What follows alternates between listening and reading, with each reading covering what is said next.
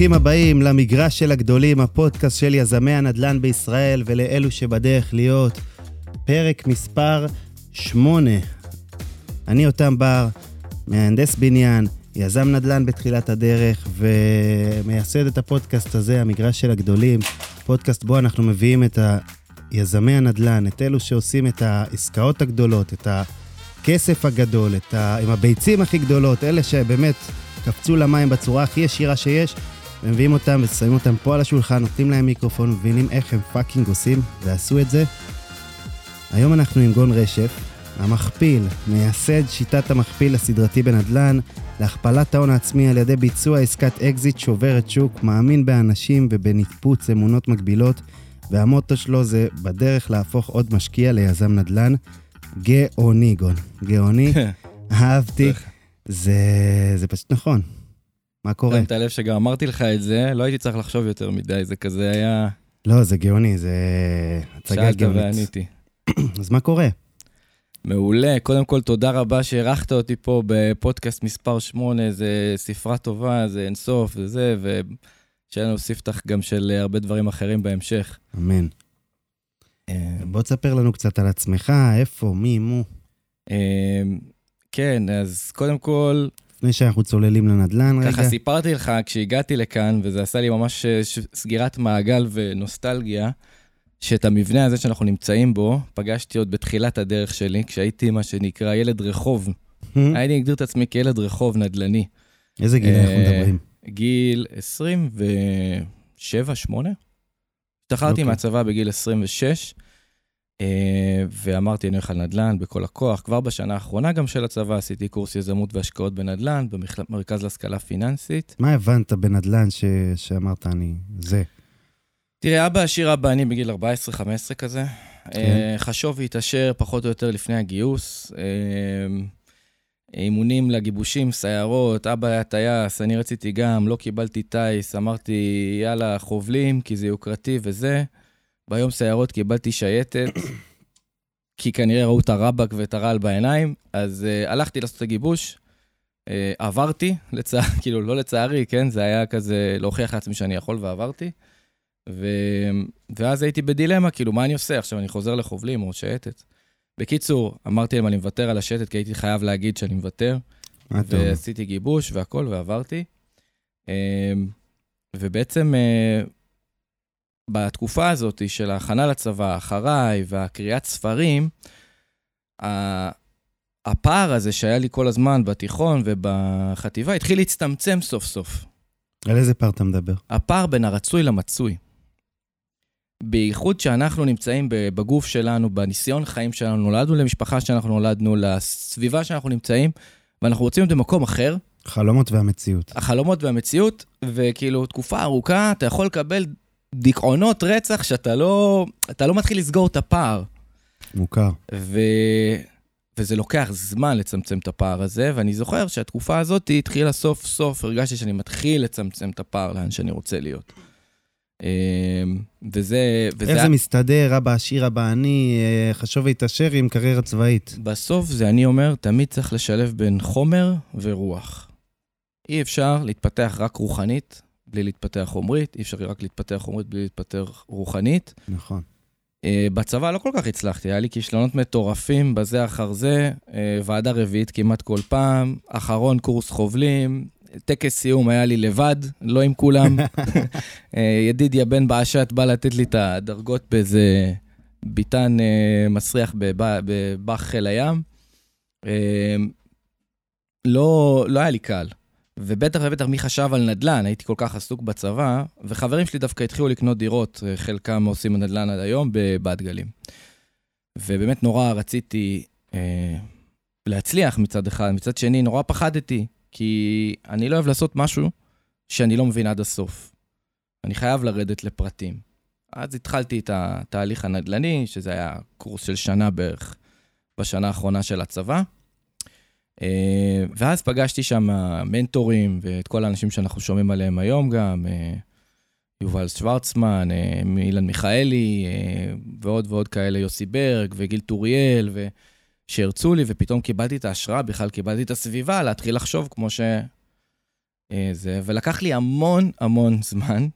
אז התחלתי. בלהגיד לך שהייתי פה וסגרתי מעגל, כי בעצם בעסקה רק השלישית שלי ביפו, אחרי שהסתובבתי בכל הארץ וראיתי דירות בכמה ערים שונות, אה, סוף סוף הגעתי לעסקה שהצלחתי לחתום זיכרון דברים והסכם מכר ולשים 400 אלף שקל, אני ועוד שותף.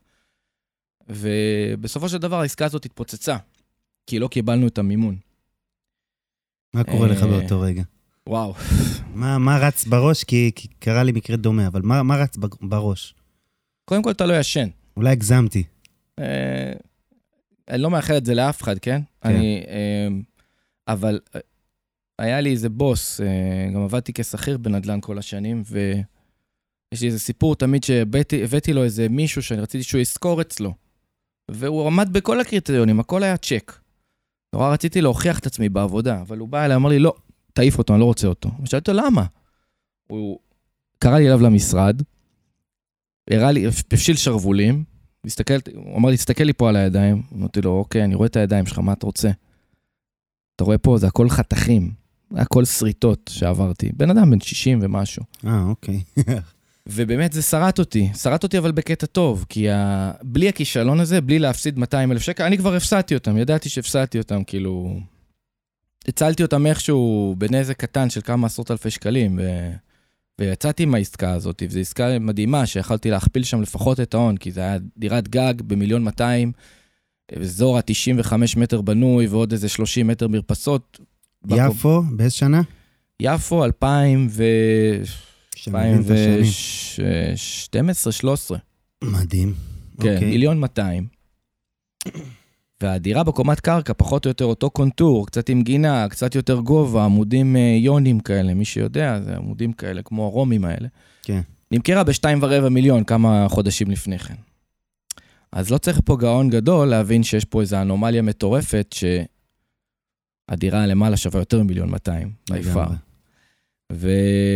והאתגר פה היה לקבל את המימון, ואז התחלתי להבין לעומק הרבה יותר בנדל"ן, ו...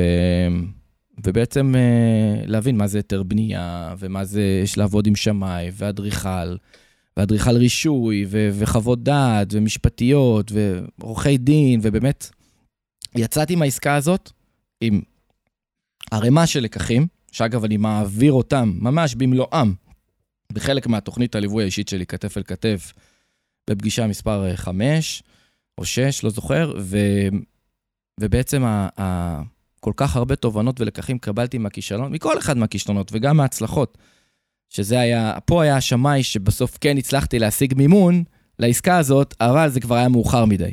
כן. ואותו שמאי גם עזר לי בעסקה אחרת מורכבת, שבשבטי ישראל, ששם זה היה סוף סוף עסקה שהצלחתי אחרי שנתיים וחצי של התברברות, קניתי ב-633 אלף שקל ומכרתי אחרי תשעה חודשים במיליון 75, שזה היה עם כמה עשרות אלפי שקלים מסביב, כי... אחלה כסף.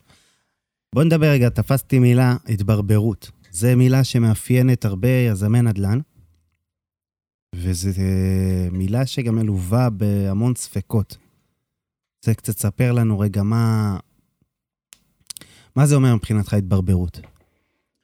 תשמע, כל דבר שאתה מתכנן, אה, במקרה הטוב הוא יצליח במלואו, במקרה הסביר הוא יצליח 70 אחוז, במקרה הגרוע, שהוא גם לא כזה גרוע, יצליח ב-30 אחוז. ויש איזו אמרה שקראתי, אני עוקב אחרי הרבה אנשים, התפתחות אישית וניהול זמן, שאומרת שאם תעשה רק 25 אחוז ממה שאתה מתכנן לעשות מחר, החיים שלך יהפכו לאגדה. זה לא פרטו בעצם. זה, זה יותר... זה מ... פרטו זה- משודרג. כן. כאילו. תחשוב, זה... אהבתי, כי יש הרבה פעמים האשמה עצמית וביקורת. אה, תכננתי ככה וככה, ואני פה בפקק, ו- ו- ו- וזה לא קורה, ו- ואתה כל כל- הזמן מרגיש שאתה לא עושה מספיק, כי אתה, אתה תמיד מסתכל למעלה. אתה רואה אנשים ש... ש... דפקו עסקאות, אבל אתה לא רואה את הדרך שהם עברו, את, ה- את הזמן הזה שהם כעסו על עצמם, את ההתברברות, שעוד פעם נתפוס את המילה הזאת, את הספקות שלהם, את כל הדברים האלה אתה לא רואה. נכון. אנחנו רואים רק את קצה הקרחון. קצה הקרחון אה. הזה, ש, שהוא מאוד מאוד מאוד אה, שקרן, הייתי אומר. בטח, פייקבוק. אה, אני תמיד אומר שאנחנו חיים בעולם התוצאות. אה, כן. אנחנו, הנפש שלנו והנשמה שלנו חיה בעולם הסיבות. המוח החושב, אה, כל, ה... כל הנושא של דת ו- וחכמים וקבלה, זה אנשים שנמצאים כל הזמן בעולם הסיבות, חושבים כל הזמן גבוה ורוחני. כן. אנחנו כאן רק רואים את העובר ושב, את העשית, לא. עשית, הכפלת, לא הכפלת, אבל יש הרבה מעבר לזה. הרבה הרבה מעבר. אז בוא נספר רגע, אתה מירושלים, נכון? גדלת אה. בירושלים? לא, לא. אשתי ירושלמית. אה, אני גדלתי דווקא, בח... נולדתי בתל אביב, בגיל שמונה עברנו לחיפה. אז אפשר להגיד שרוב הילדות שלי ביליתי בחיפה, ובערך מגיל 25, אה, סוף התפקיד ים שלי ב... באשדוד, ומעבר למטה, עברתי לתל אביב. ואז משהו כמו לפני שלוש שנים עברתי עם אשתי אה, והילד שלנו, הבן, היה אז בן שנה, לירושלים. כמה ילדים היום? שניים, שיהיו בריאים. שיהיו בריאים. כן. אז אתה אומר, בוא נעשה, דבר, בוא נעשה סדר. אתה מתחיל עם עסקאות אה, פליפ, נכון? אתה רוצה לעשות עסקאות פליפ, ל... כן. מנסה ל- לייצר לך את הדרך אה, ב- בעולם הנדל"ן. תראה, אני, זה, זה מה שההתברברות שלי הייתה, ולקחה הרבה זמן, זה מהקורס להפוך את זה למציאות, ולבחור אסטרטגיה שאני יודע שאני יכול ללכת עליה במה שנקרא רס בינמו, ולא לראות בעיניים, ולהיצמד אליה. כי ה... הידע ברשת הוא, הוא overwhelming. היום אנחנו בכלל חיים, נראה לי בעידן הדלי, שבכל לחיצת כפתור בגוגל, אתה מקבל אין סוף מידע על כל דבר שאתה רק רוצה. נכון. אנשים היום כותבים פוסטים ב-AI ומשווקים ומוכרים. כאילו, המידע הפך להיות מוצר זול, זול מדי. שם המשחק היום, לדעתי, זה יישום של ידע. לגמרי, פרקטיקה. כן, אבל לא רק הפרקטיקה, כי פרקטיקה גם מוכרת, פה בית ספר לפרקטיקה וזה, קורסים נכון. וזה, זה לקחת מישהו וכאילו, אשכרה, להכניס אותו למסלול, לשים אותו סוס, לשים לו סוס, פשוט לשים לו את הרטיות, שירוץ קדימה בנתיב ויבצע, שלא יתברבר. כן, אה, זה יפה. אז זה, זה בדיוק מה שאנחנו מנסים לעשות בנדל"ן ובניין, זאת אומרת, להכניס את הבן אדם לאיזשהו מסלול מאוד ברור, אה, יחסית, בדעתי, בניגוד לרוב מה שהיום קיים ברשת, שזה רוב המסרים מדברים ל... בוא תהיה משקיע. אנחנו מדברים קצת על level אחר של בוא תהיה יזם, ומה זה אומר בעצם, זה דבר מאוד ברור. תעשה עסקה קצרה, מורכבת, בעלת אופי יזמי של השבחה, ובהכרח תמכור כדי לממש, כדי שתראה את הכסף שלך נכנס לחשבון, כדי שתראה, אני קורא לזה בפגישה האחרונה, הכפלת ההון והתודעה. שתכפיל את התודעה שלך ותתחיל משמה, שתראה שזה עובד. תראה שזה עובד, ואז תתחיל באמת להתקדם לקומבינציה, sub-leasing, ליווי משקיעים, אה, אה, אה, תמ"א 38, פינוי-בינוי. כבר תיצור לעצמך את הביטחון העצמי בזה שאתה יודע מה אתה עושה. כן. או שתעשה את זה עוד, אבל עם משקיעים אחרים, OPM, OPT, שזה Overs People's Money, Money Overs People's Time. אבל תעשה. אבל תעשה, תתמקד במשהו מאוד מאוד מוגדר, תבצע. שאגב, במילה הזאת אני יכול להגיד גם שלאנשים שאין להם את הזמן או הרצון או היכולת להיות יזמים, ואין להם דירה, או שיש להם דירה, אבל הם לא מגיעים להם, הם, הם, הם יודעים שיש כסף בנדל"ן, זה המקום להגיד להם, חבר'ה, לכו על מישהו שאתם סומכים עליו, שהוא מלווה משקיעים, שיודע את העבודה, ותעשו נדל"ן דרך מלווה משקיעים. שכבר טיפס את ההר הזה, ופשוט פשוט תעשו, תגידו אמן ותעשו את מה שהוא אומר לעשות. כן, הוא כאילו, גם ככה הוריד לכם 90 אחוז מה... 80-90 אחוז מהעבודה, בטח כן, המנטלית. מהספקות גם, מהספקות שתוקפים אותך באמצע הדרך, כי בסוף אתה שם את הכסף שלך ב... על עסקה, לרוב זה כל הכסף, או כסף, אני תמיד אומר, או כסף שאין לך, זהו, הכסף שיש לך ושאין לך. ושאין לך, אתה צריך מאוד מאוד מאוד להאמין במוצר, בהתחלה. לפני כן. שמימשת, לפני שעשית כסף, לפני... אתה צריך מאוד מאוד להאמין בנדל"ן.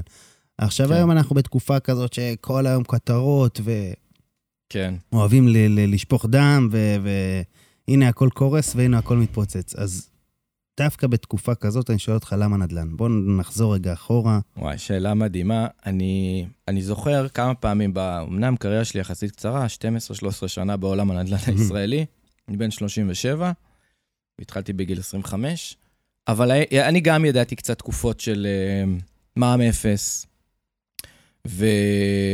והקורונה, ואני יודע מה, חילופי שלטון, ודברים כאלה באמת שהשוק אמר, השוק קפוא, המחירים יורדים, אין עסקאות, וואלה, עשיתי נדל"ן בלי לראות בעיניים, ואפילו, אתה יודע, עסקאות של... קניתי איזה דירה במכרז של עמידר, למזלי כמעט לא היו מציעים, היו רק שניים, שלוש הצעות חוץ ממני, וקנינו ב-530 אלף שקל, כולל מע"מ, ומכרנו במיליון 260 אחרי שנתיים. כאילו, מדהים. פי שלוש על הכסף, על ההון העצמי. כן. ואני לא אומר שצריך לעשות נדל"ן בעיוור, ואני לא אומר שלא צריך לשקלל את כל הפרמטרים. אבל אני- ברגע שאתה אומר שקלל את כל הפרמטרים, פה בן אדם עוצר. רגע, אני לא יודע את הכל, בדיוק, אתה, אתה אף פעם לא תדע את הכל. בדיוק. אז אני אומר, לא כל הפרמטרים, בסדר? אולי קצת הגזמתי. אבל יש לך 80 אחוז הרגשה שזה זה, שזאת העסקה, לך על זה, אחי. יותר מ-80 אחוז לא תקבל בעולם הזה. לא תקבל יותר ודאות של 80 אחוז.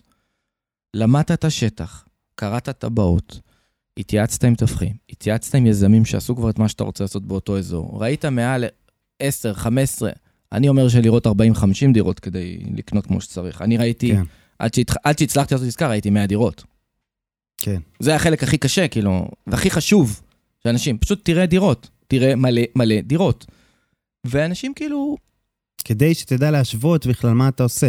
כן, אה, כאילו תסמוך על המוח שלך, זה איזשהו, זה כמו שאתה לומד למבחן, כן. אני אומר להשוות את זה, ואתה כאילו, וואו, לא זכרתי מה קראתי לפני שלושה עמודים.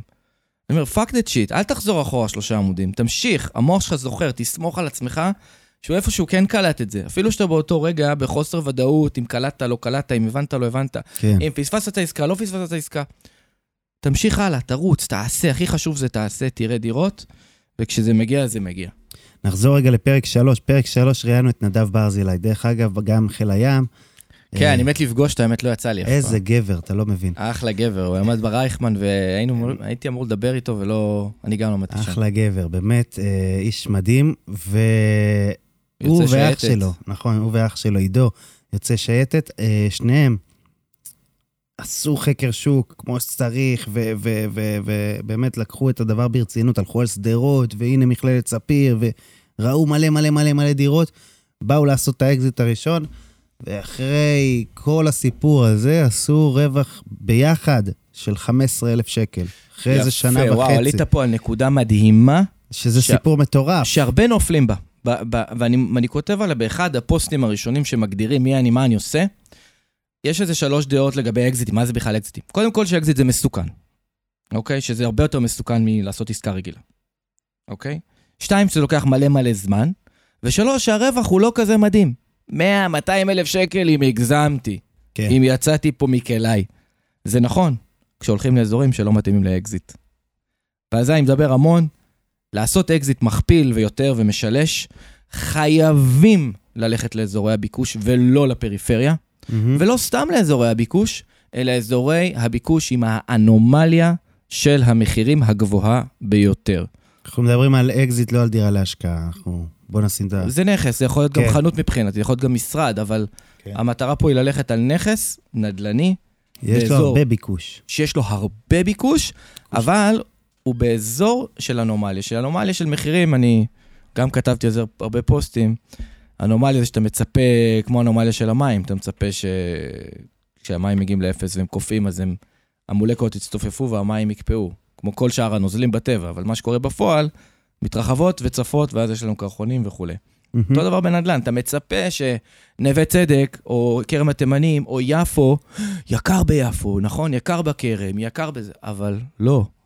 יקר בפלורן, אבל לא, אחי, יש גם כשלי שוק, אני קורא לזה. כן. כי נדל"ן, מה לעשות, אחי, זה לא...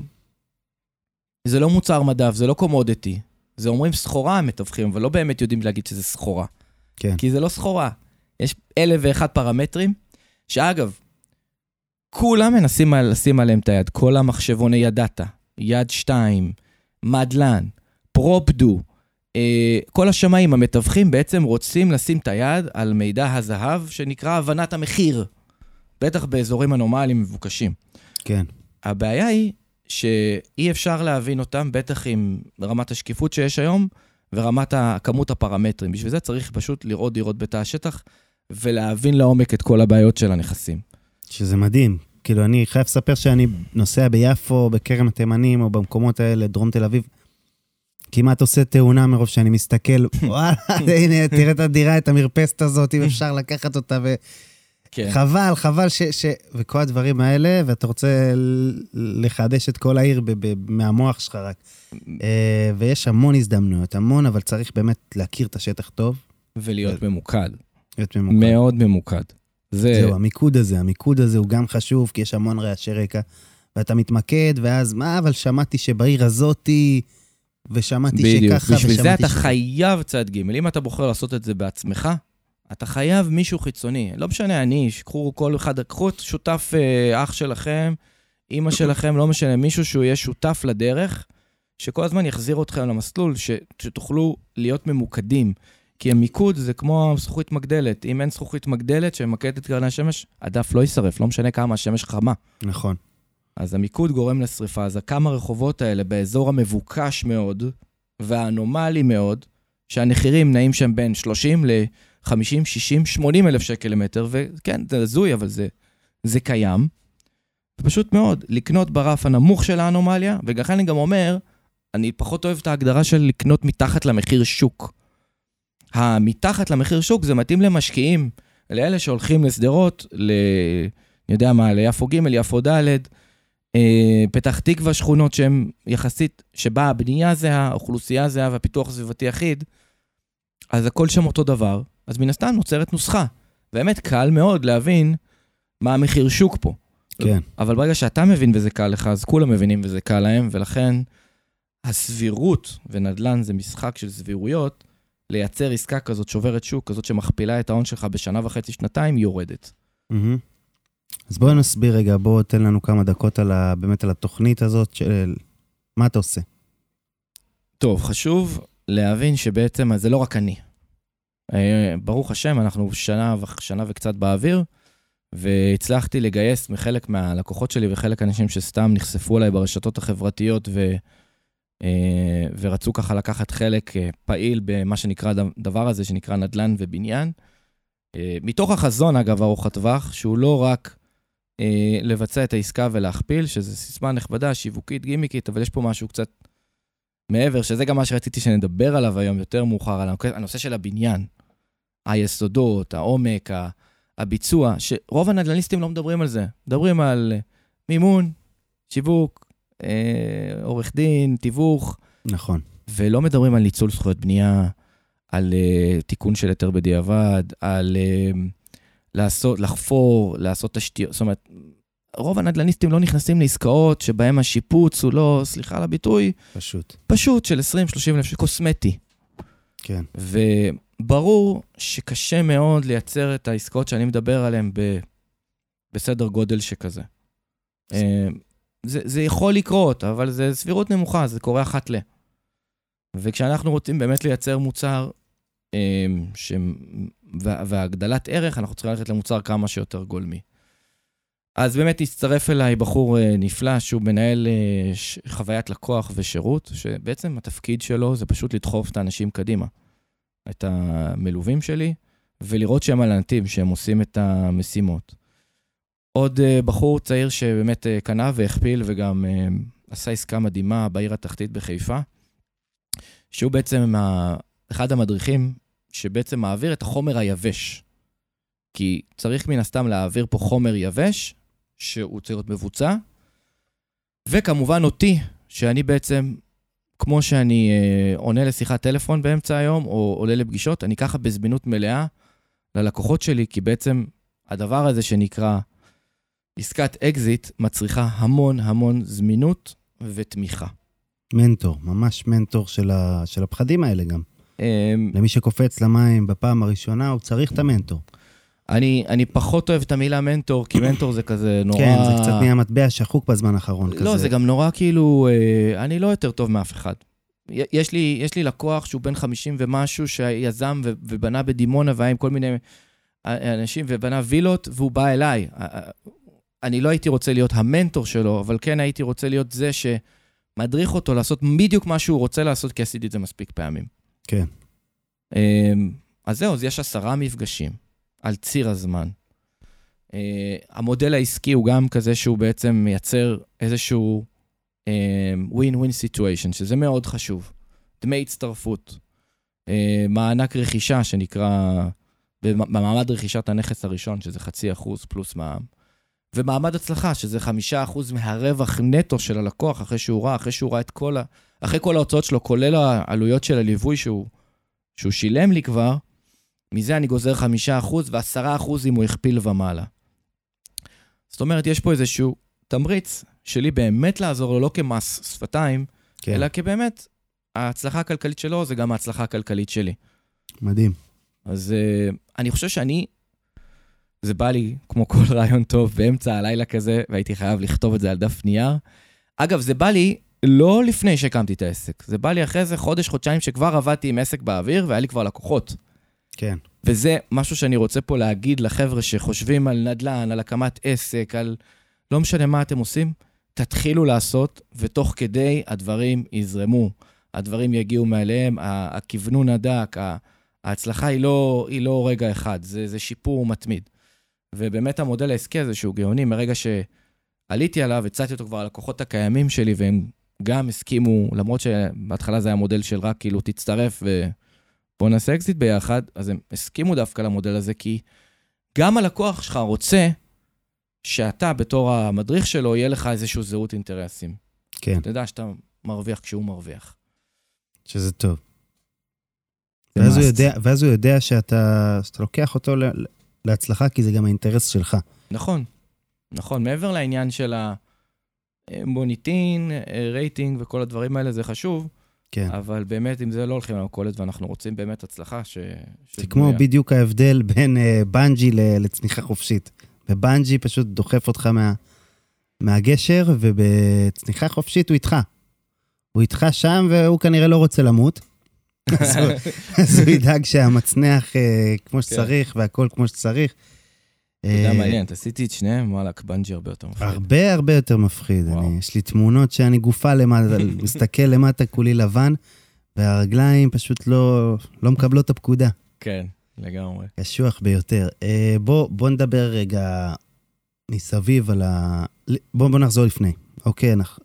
היית שכיר פעם, נכון? מה זה פעם? אחי, עד לפני דקה הייתי שכיר. איפה היית שכיר? מה... בוא תספר לי רגע על ה... כי כנראה שיש אנשים שהם היום, ב... אני בטוח, שומעים את הפודקאסט הזה, והם באיזה פקק, והם בדרך לעבודה שהם לא בהכרח אוהבים, והם רוצים לעשות קפיצה למים. אז איפה הנקודה הזאת אצלך מתחילה? האמת שזה לקח איזה שנתיים, שלוש, עד שהפכתי את הרצון המגובש כבר להיות עצמאי לממש. היה לי תקופה שהייתי גם שכיר וגם עצמאי בשביל, בעיקר בשביל לשלם מיסים על עסקאות שעשיתי כ, כשותף עם עוד אנשים. אז זה לא באמת מגדיר את זה כעצמאי, כי ההכנסה הייתה הונית ולא תזרימית. אה, אבל התנסיתי בכל העולם הזה של אה, רואי חשבון, מס כל המיסים וכל הדברים האלה, אז הכנסה, מע"מ. אני, משהו כמו לפני שנתיים-שלוש, התחלתי להיחשף לתכנים ברשתות החברתיות. וראיתי שהרוב, מה זה רוב? כמעט 100 אחוז מהתכנים, ואגב, בגלל זה גם אני יצרתי איתך קשר. כן. כי הרוב התכנים שעפים ברשת זה, זה למשקיעים. ויש הבדל ענק בין משקיע ליזם. כן. שזה נובע בעיקר בפרמיה שהוא, שהוא רוצה לקבל על הזמן שלו, על הכסף שלו ועל האנרגיה שלו. ו, ורוב המסרים מדברים על עסקאות של משקיעים, קניתי ככה, עשיתי ככה. אני לא, אני לא הערכתי את השישה אקזיטים שעשיתי, כן? לא מספר ענק ולא מספר... אני לא ידעתי שאני שווה באמת משהו, שאני יכול באמת לעזור לאנשים, הניסיון שלי, עד שלא נחשפתי למה אנשים אחרים עושים עם רמת הידע וה, והכישרון שלהם. כן. זאת אומרת, לא, היה לי תסמונת מתחזה חזקה מאוד גם בהתחלה, וגם לפעמים תוקפת אותי עד היום, כי אתה אומר, בואנה, אני לא איזה עידו חג'אג', ואני לא איזה תשובה, ואני לא איזה, לא יודע מה, יזם שכבר עשה... אתה מסתכל למעלה, ואתה כל הזמן מבין שאתה מאוד קטן. כן. יחסית למה שאתה מסתכל אליו. זה קורה לי כל היום. נכון, אבל אתה- זה חלק מהעניין הזה של ה mindset של...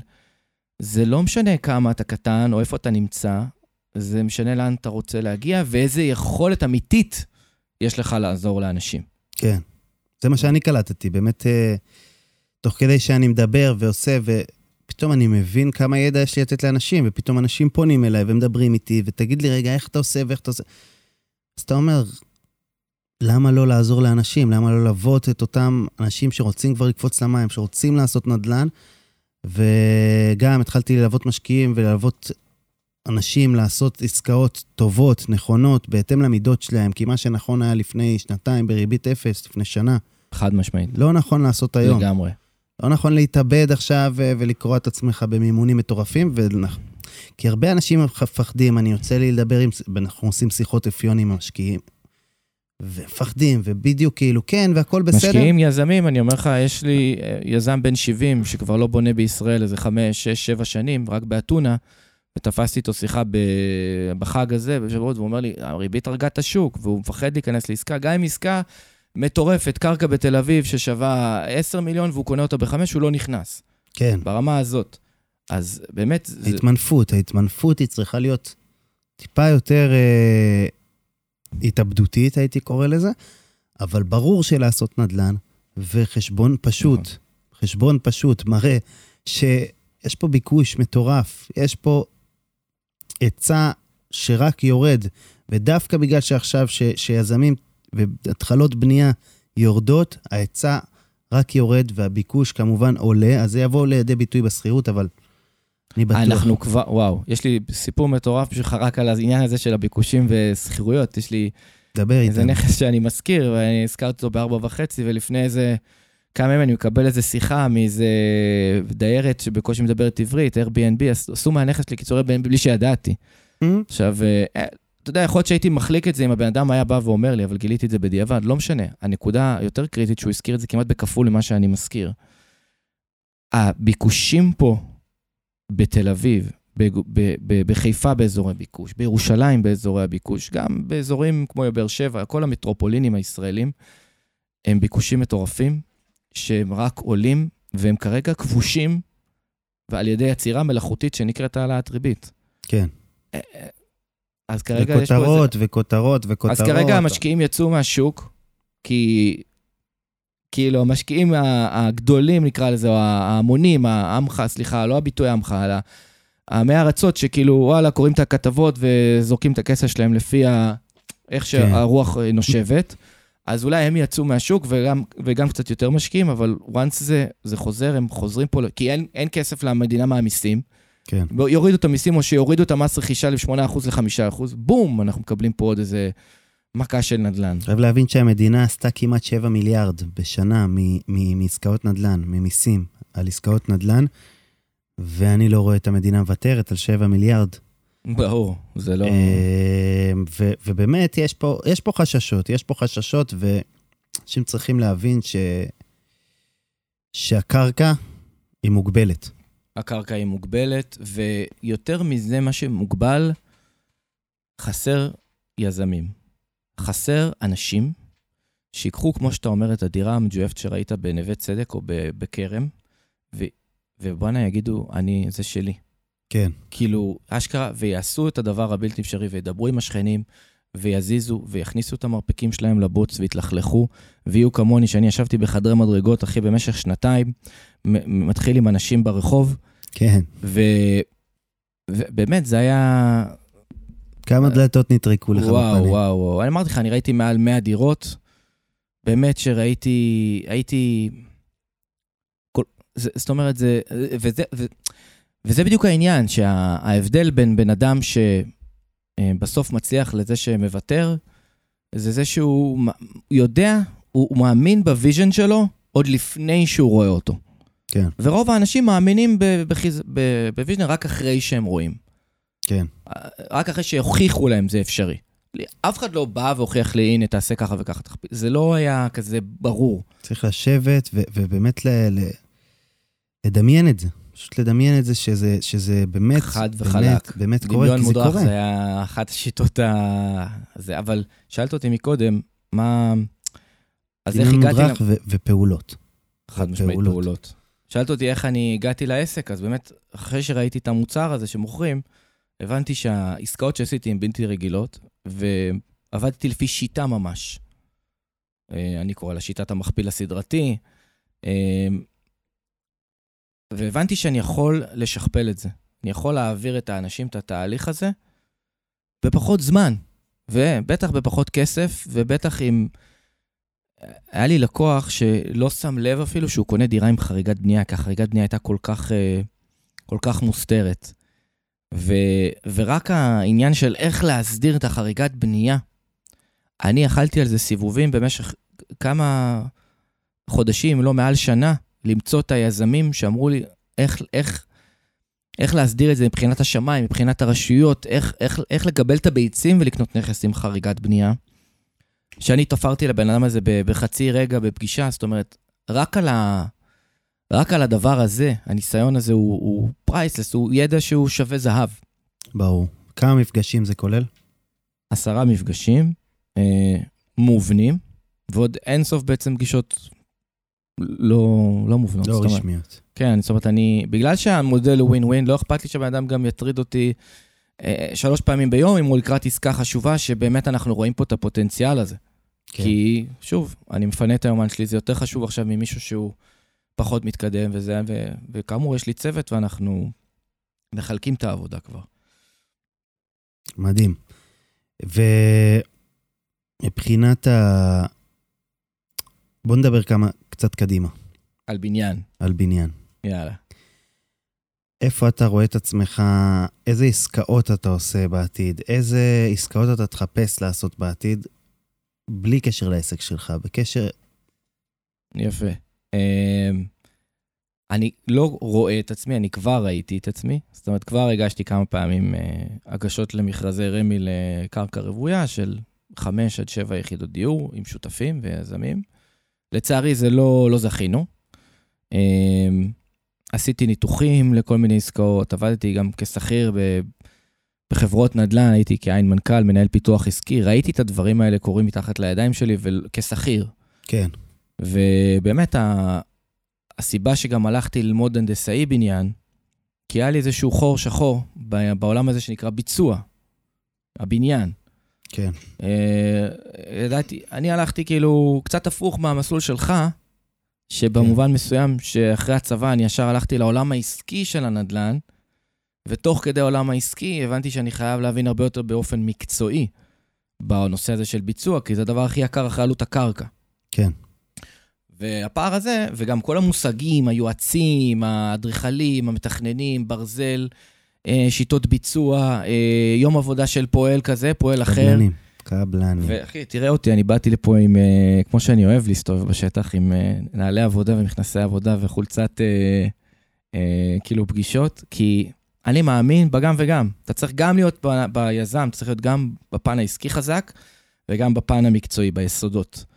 והמטרה הבאה שלי לעשות עסקה זה או קומבינציה, כי באמת הכסף יקר היום, או תמ"א 38, או יזמות קלאסית, אבל מכרז שהוא באמת uh, קטן, לא עכשיו uh, 50-100 מיליון שקל, סדר גודל עד 20, גג 30 מיליון שקל. כמובן עם שותפים, כמובן uh, עם גידור סיכונים כמו שצריך, ו... לעשות את העבודה כמו שצריך. כן. יש לך... אני מחכה שתדבר איתי על נתניה. נתניה. נתניה. אה, אני חושב שסיפרתי על זה כבר באחד הפרקים, אבל אה, באמת בנתניה יש לנו... יש איזה בניין שאני מקדם, ש-25 יורשים ירשו שם אה, שטח שהוא באמת... אתה רואה אותו, וכל יזם נדל"ן צורח, שים עליי בניין. אה, וזה משא ומתן, זה משא ומתן ש, שבאמת הוא, הוא... אי אפשר להבין כמה אה, כוחות הוא לקח ממני, המשא ומתן הזה, עם בן אדם שהוא באמת עושה, עושה לי מנהל לי את המצב רוח, מה שנקרא, עם המשא וואי, ומתן. תקשיב, אתה מספר לי סיפור ש... אני לא רוצה לקטוע אותך, אבל הוא כל כך מזכיר לי את אחת העסקאות הראשונות שעשיתי עם לקוח ראשון, שבזכות העסקה הזאת שכן יצא לדרך, גם קיבלתי את הביטחון להרים את העסק. כן. ו- משא ומתן של עשר שנים. מטורף. כן, זה מטורף. כאילו עשר. שנים, לא עשר שנים של משא ומתן, אבל לפני עשר שנים הכרתי את הבן אדם, עשיתי משא ומתן, המשא ומתן נכשל, לא הייתה עסקה, ולפני משהו כמו שנה וחצי, שנתיים, הלקוח שלי הגיע אליו, והפעם עשינו את העסקה, בין היתר בזכות ההיכרות של לפני עשר שנים. יואו. וזו עסקה שאם אנחנו לא היינו קונים אותה, אף אחד לא היה קונה אותה. וזה למה אני מדבר על מכירות ועל מיומנות- של מכירות ושל משא ומתן, כדבר, סלחו לי האנשים המאמינים אולי, שאני קצת מוזיל את המושג, אבל קדוש. כן. המילה קדושה פה היא לא, היא לא נאמרת מחוסר מחשבה, אלא ממחשבה עמוקה, כי, כי אתה באמת עוזר לבן אדם, נכון? אתה עושה כסף תוך כדי, אבל זה פרמיה שאם אתה לא תקבל אותה, אז גם הוא לא ירוויח. כן, זה מטורף. זה- והמחשבה המעכבת שיש לרוב האנשים זה, וואי, אני משווק יותר מדי, אני מוכר, יתפסו אותי כמוכר, אה, יתפסו אותי ככזה, מה זה איש. משא ומתן, כזה נוכל מכירות כזה ערמומי. כן, כן. שיודע לתמרן אנשים ולהיות איש מוסד ו- ולדפוק אותם. fuck that shit, 180 מעלות הפוך. כן, אני זוכר את הטלפון הראשון שלי לאותו בן אדם. בא והיורשים, כאילו, יש שם 25, כמו שאמרתי, וכולם אומרים לי, תשמע, זה הבן אדם, זה הבן אדם, אנחנו, אין לנו באמת say, זה הבן אדם ש- שמחזיק ב... ואני לוקח נשימה, מתקשר, תפוס. טוב, לא נציק, לא נציק. וחבר טוב שלי, שהוא גם uh, יזם, אומר לי, תשמע, אם לא תציק, לא תהיה עסקה. מה זה לא תציק? מה זה אל תציק? אין עסקה אם אתה לא מציק, אם אתה לא תסתער על זה. ו- ו- וצריך באמת להבין איך אתה עושה את זה, גם להציק, גם להיות נודניק, אבל גם ש- שזה לא יסתיים, המשא ומתן ב- באותו רגע. נכון. ובאמת, חודש אחד אומר לי, דבר איתי עוד חודש, זה צריך להסתדר. אחרי זה אומר לי, דבר איתי עוד חצי שנה, אנחנו נתקענו במסמכים, משהו נתקע שם עם הזה, אין בעיה, אתה מחכה, מחכה, מחכה, מחכה, ואתה בטוח שזה קורה. אחרי שנה, אחרי חצי שנה, אומר לך, תשמע, אני לא רוצה לריב עם אח שלי. אין עסקה. אחרי חודש אני מתקשר אליו עוד פעם, אומר לי, עוד פעם אתה, תשמע, דבר איתי עוד חודש. וזה לוקח זמן. ומדברים כבר על סכומים, ופתאום עוד פעם אח שלי. ו... וסבא שלי, ס... סבא וסבתא שלי גרים בבניין בפתח תקווה. ואחרי שכבר איכשהו ויתרתי כבר על המשא ומתן הזה, כי, כי הוא גמר אותי נפשית, אבל uh, צריך לדעת לקום עוד פעם. וסבא וסבתא שלי גרים בבניין פתח תקווה, ולידם היה שטח כזה של עוד בניין לשים שם, בקיצור. ואיך שהם עברו לי שם לפני עשור, לפני עשור הוא אמר לי, רוצים לשים לי פה בניין, ו- ואנחנו נלך לבית משפט, ואין דבר כזה, וזה ייקח לנו את כל הנוף, ו... אה, והיום עומד שם בניין, זהו, שווקים דירות. וכן, משא ומתן זה לא שיחת טלפון, כי אם זה היה כזה פשוט, אז באמת, זה היה תחום אחר, נכון. תחום אחר של אנשים מסוג אחר. כן. והעניין הוא לא, באמת לא לוותר, להתמיד. משא ומתן להתמיד, להתמיד, להתמיד, אני, ולהגדיל את המשפך כנראה, כי... כן. כי לא, לא לשים את כל, הס... את כל הביצים שלך על, על, על עסקה אחת שיכולה ליפול לגמרי. בטלפון אחד. לגמרי. אפילו יותר, כמה דברים יש לי פה להגיד מה שאמרת, כאילו... פשוט. אה, א', בוא נלך אליו. הנה, קיבלת, התחייבתי. אין בעיה. אה, אם תרצה כמובן. שתיים, אנחנו מדברים על זה לעומק בפגישה החמישית או השישית, אה, של הסוויץ' הזה, ממשקיע ליזם. כאילו, אני קורא לזה ה... אחת מהיכולות העיקריות של היזם זה בעצם הנושא הזה של האיזונים, כמה להיות אה, אסרטיבי לעומת פסיבי. ו, ותמיד, אם יש סקאלה של אה, איפה הכי פסיבי ואיפה הכי אגרסיבי, אז היזם צריך להיות יותר נוטה אפילו לכיוון האגרסיבי. ולא בקטע כי הוא בן אדם כזה, או כי הוא רע, כי ככה דברים עובדים בעולם. זאת אומרת, כן. העניין הזה של אני חייב להניע את הבן אדם, גם אם זה יהיה קצת, אה, סליחה על הביטוי, באלימות אה, לא מילולית, כן. או פיז... אני את הבן אדם לפעולה. להניע את הבן אדם לפעולה, אבל... מכוח, מכוח ה... מכוח הט- הט- הטובה, טובתו האישית. כן. לא מכוח טובתך, מכוח טובתו. כי אנשים, לא אכפת להם אנשים אחרים, ו- ו- וכמה אנחנו חושבים שאכפת להם מאיתנו, לאף אחד לא אכפת ממך, אכפת לו מעצמו. כן. ואם אתה לא תבין את הכלל הבסיסי הזה, אז לא תצליח לחדור אליו. כן, וגם יש פה איזה משהו כזה, ב... לא יודע אם זה רק שייך למדינה שלנו, אבל רגע, אתה בא לדפוק אותי. ו... בדיוק. בגלל זה לא- אני תמיד אומר שאחד הדברים הכי חשובים במשא ומתן זה חולשה ככוח. דווקא כמה שיותר תבוא חלש, לא מוצלח, לא חכם, לא מבין גדול, ואחד מהמומחי משא ומתן הכי גדולים בעולם, הרב כהן, מדבר על זה כל הזמן, זה הנושא של חולשה ככוח, לבוא ענב, לבוא צנוע, לבוא אפילו, סליחה על הביטוי, מאוד מאוד נמוך ממי שאתה בא אליו למשא ומתן. כן. אני תמיד נותן כל מיני דוגמאות ציוריות לאנשים שהם קצת מצחיקים, שאתה אומר לעצמך, איך אתה יכול לעשות איתם משא ומתן כאלה.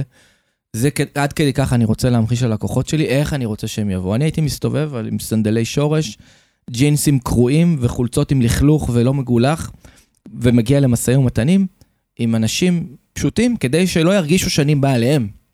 כן, זה מעניין.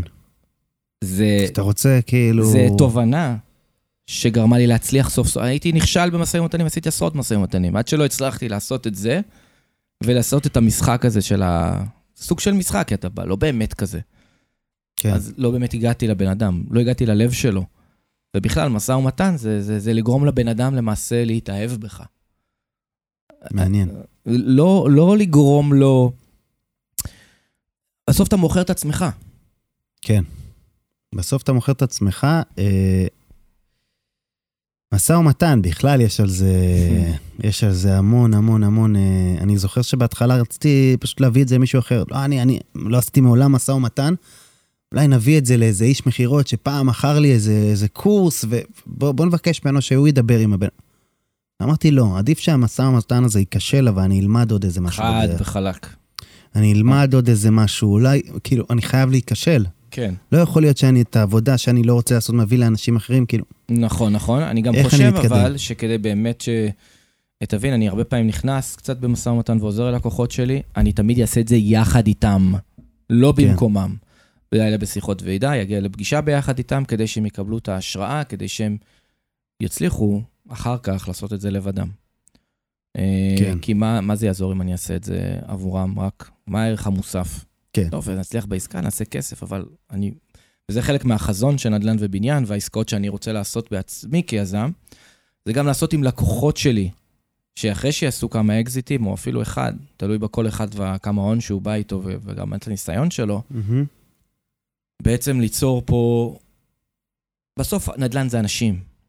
כן, ואם קנית אנשים, קנית שותפים, וקנית שותפים, קנית נדל"ן לכל החיים, ויכולת לעשות עסקאות הרבה יותר גדולות לכל החיים. שזה מדהים. זה, זה, זה החזון של נדל"ן ובניין. ואיפה להיכנס- החזון שלך? של נדל"ן ובניין, זה החזון שלי. מה, לעשות- מה אתה רואה את עצמך עושה בגיל כמעט 50? קח אותך. איפה, איפה? כי אה, בסוף זה נדל"ן זה חלומות. נורא- נס- נדל"ן- נדל"ן זה אנשים, אבל זה מתחיל בחלומות. כן, אז כמובן שהנושא של uh, הפרויקטים שהם יהיו בסדרי גודל אחרים, כמו שתיארתי, וגם בניינים, ובעזרת השם אפילו יותר מזה, ופרויקטים גדולים. אה, ו, ובין היתר, איכשהו לייצר מצב שיש לי גם זמן, זה סוג של חלום שאני לא יודע אם הוא כרגע יתממש, אני כאילו אפילו מפחד להגיד אותו, כי אני...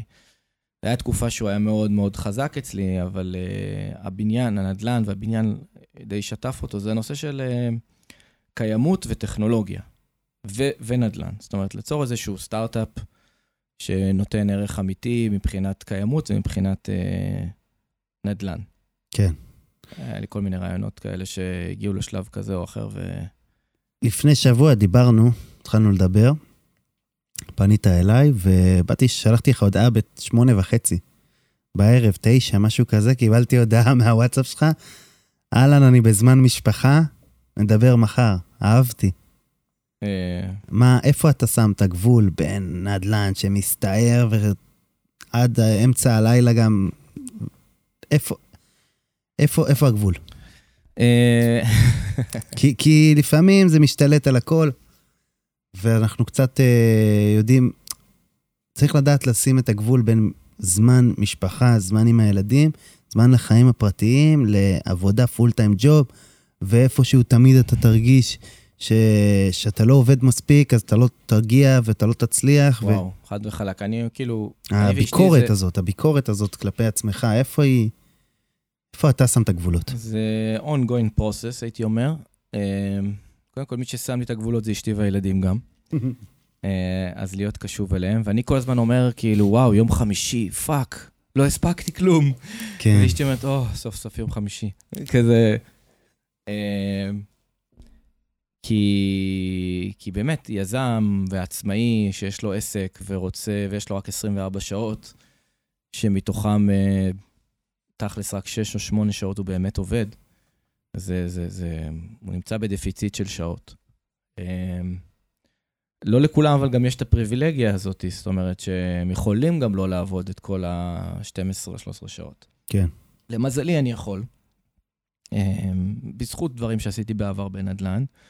אה, בזכות זה שאני עושה באמת את מה שאני אוהב. אה, להגיד שאני בחופש כלכלי, אני לא מגדיר את עצמי, כי גם חבת חיים עלתה ככל שהשנים עברו, והתזרים החודשי גם צריך להיות אה, גבוה יותר.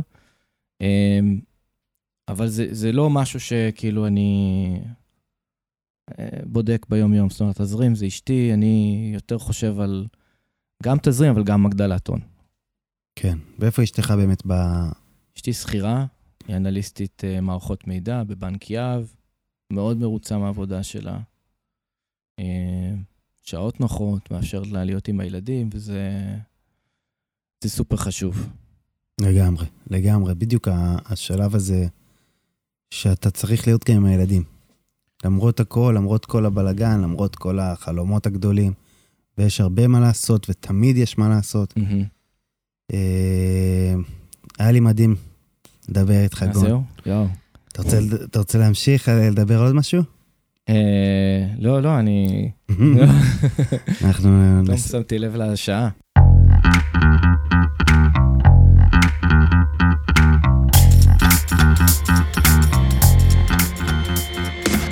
כבר עוד מעט שעה, אנחנו נסיים. היה מדהים.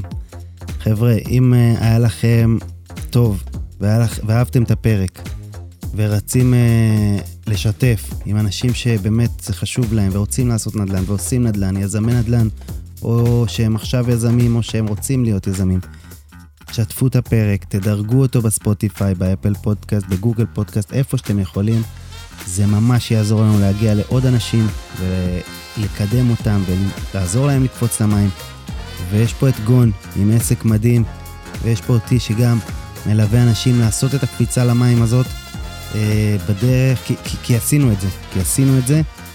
אה, תודה רבה, גון. תודה לך, יותם.